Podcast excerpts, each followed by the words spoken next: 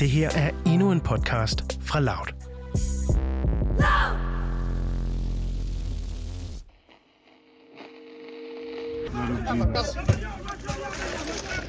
Vi befinder os i en omringet bil i udkanten af Ugandas hovedstad Kampala.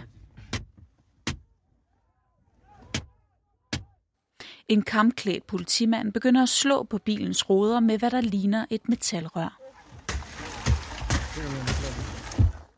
Inde i bilen sidder Ugandas oppositionsleder, den mega populære sanger Bobby Wine. Han har lige været inde i hovedstaden for officielt at melde sig som kandidat til præsidentvalget. We have not witnessed a peaceful transfer of power from one leader to another since our country became independent in 1962. Nu har politiet omringet bilen, han sidder i. This is what the police is doing. Politiet får fordøren låst op gennem den knuste rode, og en mand på forsædet bliver reddet ud med vold. Bobby Wine, der er en ung, slank mand, sidder på bagsædet i sit grå, skræddersyede jakkesæt og bliver reddet ud som den næste. Alt er kaos uden for bilen, hvor Bobby Wine bliver slæbt væk. Bobby Wine is being arrested very, very violently. We don't know where they're attacking him.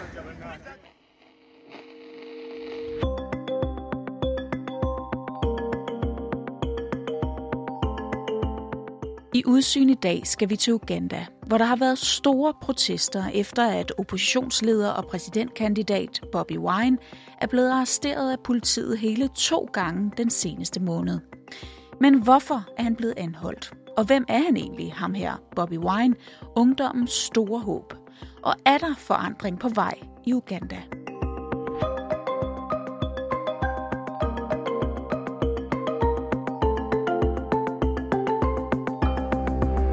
Du lytter til Udsyn. Din vært, Christine Randa.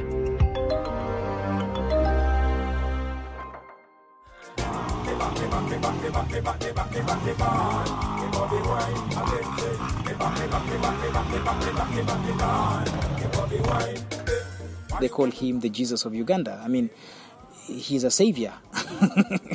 That's how they call him. So, so many people are being controlled by fear, but Bobby Wine is one who beat fear and said, "I can come over and uh, do something." And this is why he has a lot of followers. They look at him as hope. It is time for action, action that will put an end to the injustices, the oppression, and the impunity in our beautiful country, Uganda. So my name is uh, Ronald uh, Romeo Lomora, and uh, I live in Uganda, uh, in Arua district, which is in the northern part of the country. Og Ronald er på mange måder en klassisk Bobby Wine-støtte. En ung, uddannet og generelt velinformeret mand. Han arbejder til dagligt som underviser i flygtningelejrene i det nordlige Uganda, men har som så mange andre unge i Uganda svært ved at se, hvor hans liv fører hen. For hvad er der egentlig af muligheder for ham i Uganda? Vi vender tilbage til Bobby Wines unge vælgere og deres situation lidt senere. Men lad os lige først få et overblik over, hvad det er, der sker i Uganda med de her voldsomme protester, som ifølge diverse medier har kostet op imod 45 mennesker livet bare i løbet af en uge. Og til at hjælpe os med det, har jeg taget fat i journalist Rasmus Bitsch, som dækker Afrika. Det, der skete, det var, at øh, folk de gik på gaden øh, for at faktisk at protestere og demonstrere imod, at Bobby Wine var, bl- var blevet arresteret. Øhm, og de her demonstrationer, de blev slået benhårdt ned. Øhm, først var det politiet, der kom ind med stungranater og øh, gummikugler, øh, men inden længe så blev militæret også kaldt ind, særligt i Ugandas hovedstad Kampala, hvor man begyndte også at skyde med skarpt.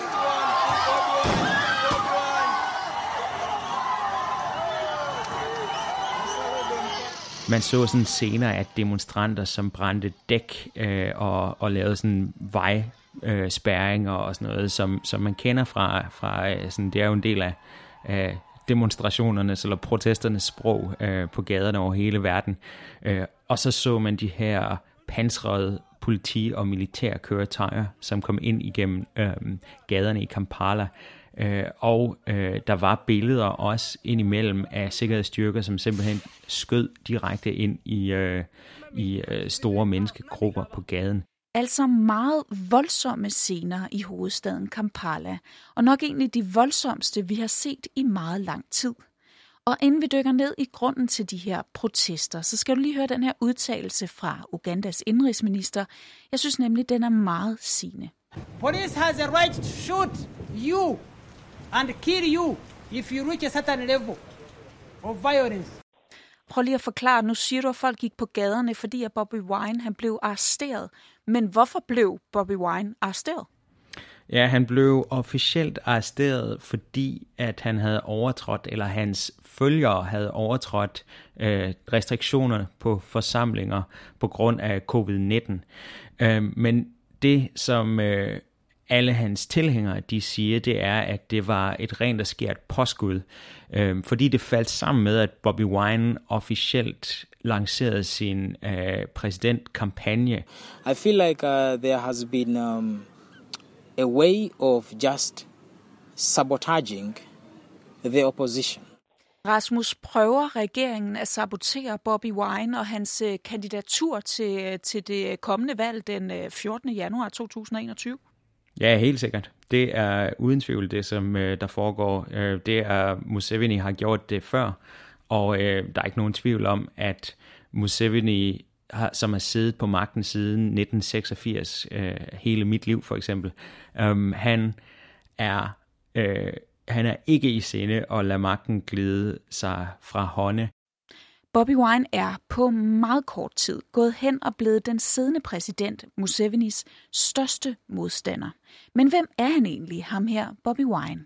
Når man ser ham, så kan man godt se, at han har været øh, popstjerne, eller reggae-stjerne, som har været. Han er en meget flot fyr, ikke? og så har han de her sådan store, venlige øjne.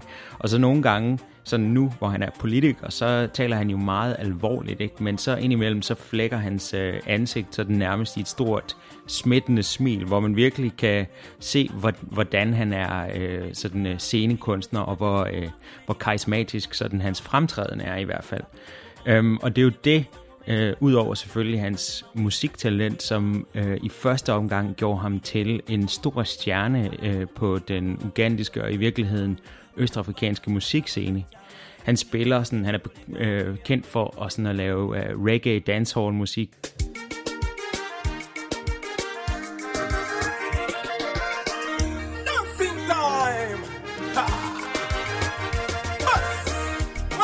Dedication to all the people there.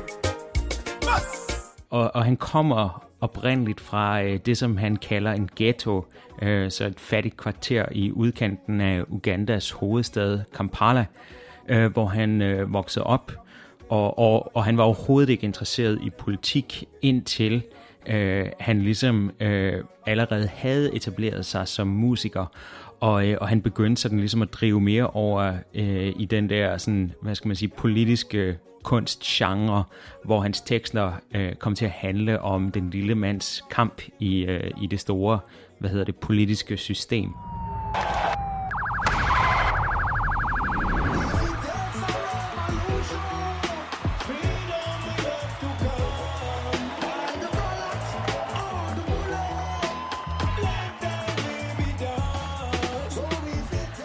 Øhm, og det gjorde så i sidste ende, at Bobby Wine blev, øhm, som jo i øvrigt hedder øh, Robert Kyagulanyi Sesentamu, øhm, men Bobby Wine er ligesom det, han bliver kendt som, øh, og er kendt som, det er hans kunstnernavn. Øhm, men han trådte ind i politik øh, for bare tre år siden, øh, hvor han stillede op i, i sådan et lokalvalg og endte med at blive valgt ind i det ugandiske parlament.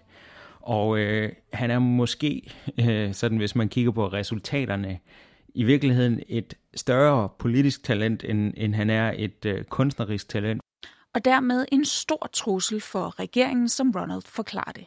He is one of like the only threatening opposition leader. Here I mean someone who possibly the largest population are looking at as an option in the next presidential seat.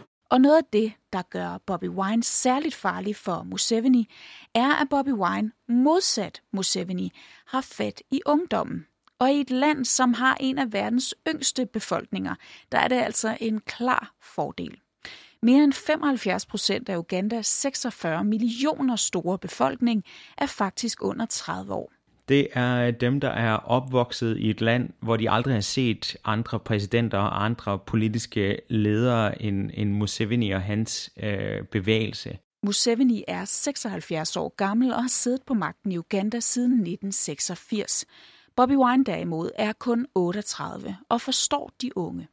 We have been denied um, an opportunity to contribute to our country. We've been excluded as a new generation, and we desire to contribute to building a country which we know we are going to live in. Because certainly the people that are making decisions for us are not going to be there to either benefit or suffer from the decisions which are evidently wrong that they are making for us. Det er jo øh, har en meget kaotisk nyere historie, som ligesom blev mere eller mindre stabiliseret fra øh, slutningen af 80'erne under Museveni. Øhm, dengang var der jo nok mange, øh, som var okay tilfreds med bare, at der ikke skulle være krig, og at man ikke havde en, en morderisk diktator ved magten. Øhm, men den generation, som er vokset op, som er Bobby Wines generation, og dem, der er yngre end ham, er jo en del af øh, resten af verden, kan man sige. De har adgang til internettet, de har adgang til informationer, som, som folk ikke har haft før. Og øh, de vil selvfølgelig, ligesom alle andre mennesker, øh, gerne leve øh, trygt og øh, i øvrigt kunne udfolde sig og have nogle hvad hedder det, aspirationer, tro på fremtiden. Men lige nu har de ikke mange muligheder i Uganda. Økonomien er dårlig, og arbejdsløsheden er høj. People are tired. 35 years of rulership. People feel they want a change. They want to see a new atmosphere of Uganda. They want to see the resources of Uganda equally shared to all the population of Uganda. They want to see the economy actually being changed. They want to, so many things about Uganda being in the right way that is expected that the, country, the citizens actually benefit from their own country. Og Ronald tror på, at Bobby Wine kan skabe den her forandring. I feel like he understands the problems of the citizens properly and not only understands even he has come up with very perfect solutions uh, which i guess could actually work for a better uganda. Because before coming up with your solutions and mounting it on the people you first have to understand the problems that are happening. So he is someone who has lived through the lives of a lot of ugandans living a life in the ghetto suffering like them and he knows what it takes to live in such kind of a life. Og det er altså noget, som Bobby Wine bruger aktivt som politiker. Det her med at være en mand af folket. Since the parliament refused to come to the ghetto, the ghetto will come to the parliament. I wanted to articulate those issues that the regime, the, the government, and those people that rule over us had ignored for a very long time. Og Bobby Wine har altså formået at få ghettoen ind i parlamentet. Men spørgsmålet er, om han formår at komme helt til tops og vælte Museveni af pinden ved præsidentvalget den 14. januar. Rasmus, øh, tror du, at Bobby Wine kan vinde det her valg? Altså, jeg tror ikke for to-tre år siden, der var nogen, der troede, at han overhovedet havde en chance for at blive andet end sådan et sideshow, sådan en popstjerne, der lige pludselig gik ind i politik. Og nu er han så blevet oppositionsleder. Øhm, så spørgsmålet er, kan han få flest stemmer øh, i valget? Og, øh, og det kan han måske godt. Altså, han har jo virkelig et momentum, særligt i nogle dele af befolkningen. Men kan han vinde valget? Øh, det er nok mere usandsynligt. For hvis man kender Museveni ret og desuden ser på tidligere valg i Uganda, så er det altså langt fra sikkert, at det er den, der får flest stemmer, der også vinder valget. Museveni og hans øh, folk vil helt sikkert bruge alle de beskidte tricks, de ligesom har i, øh, i, i værktøjskassen for at sørge for, at han ikke vinder. Og som Bobby Wine for nyligt formulerede det til CNN.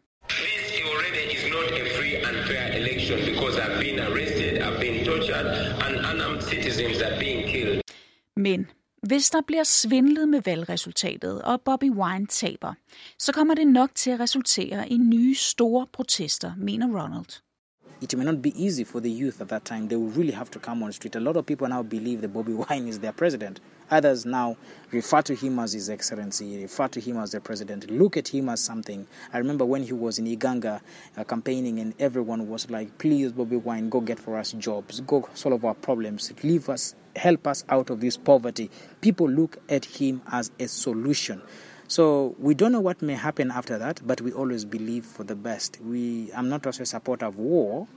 I don't want it, but I feel like we should have very free and fair elections.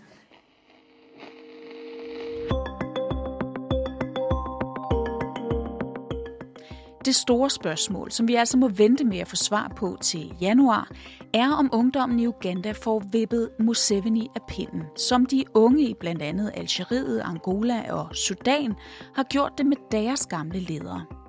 Kæmpe store unge generationer af afrikanere er blevet voksne, og de kræver altså forandring. Bobby Wine, han siger det faktisk bedst, så han får det sidste ord, i hvert fald i den her podcast.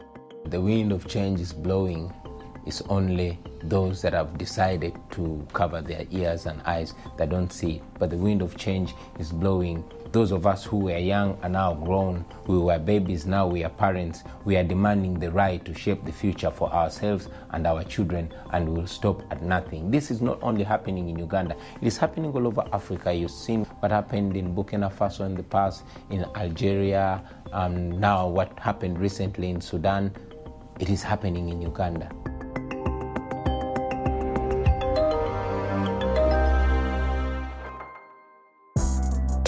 Det her var en aktuel podcast fra Loud. Hvis du godt kan lide at følge med i samfundsdebatten, men ikke kan holde ud og se debatten på DR2, så prøv i stedet vores debatprogram, Touché. Her tager Cecilie Lange og Kevin Sakir aktuelle emner op på en nysgerrig og undersøgende fasong. Søg på Touché, der hvor du finder din podcast.